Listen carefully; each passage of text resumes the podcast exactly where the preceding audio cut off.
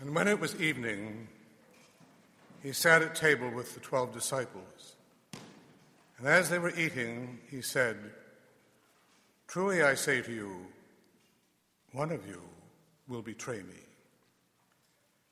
And they were very sorrowful and began to say to him one after another, Is it I, Lord?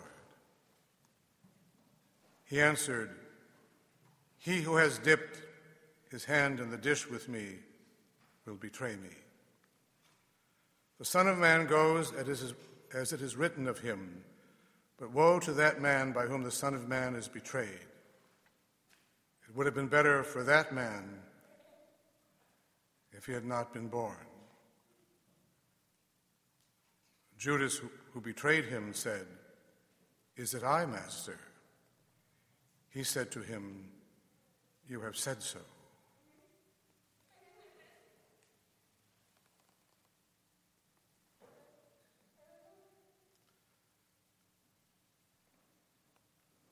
Our Lord has known from the beginning who the betrayer was.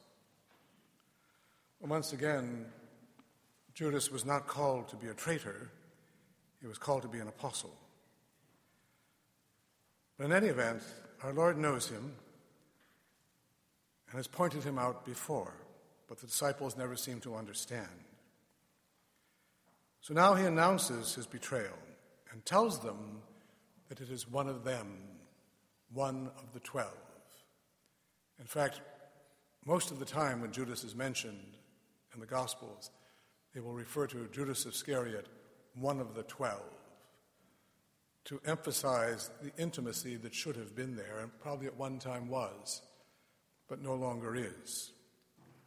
One of his twelve closest will be the betrayer.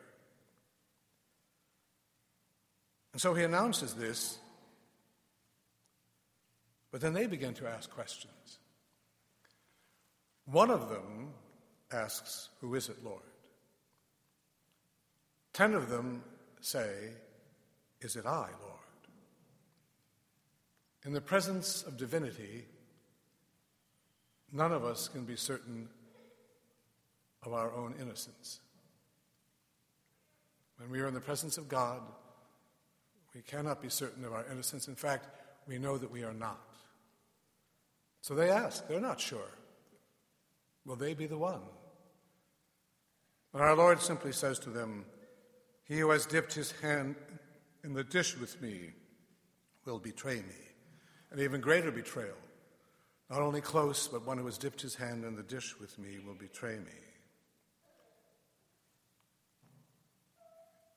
He speaks of this now that it must be. It must be.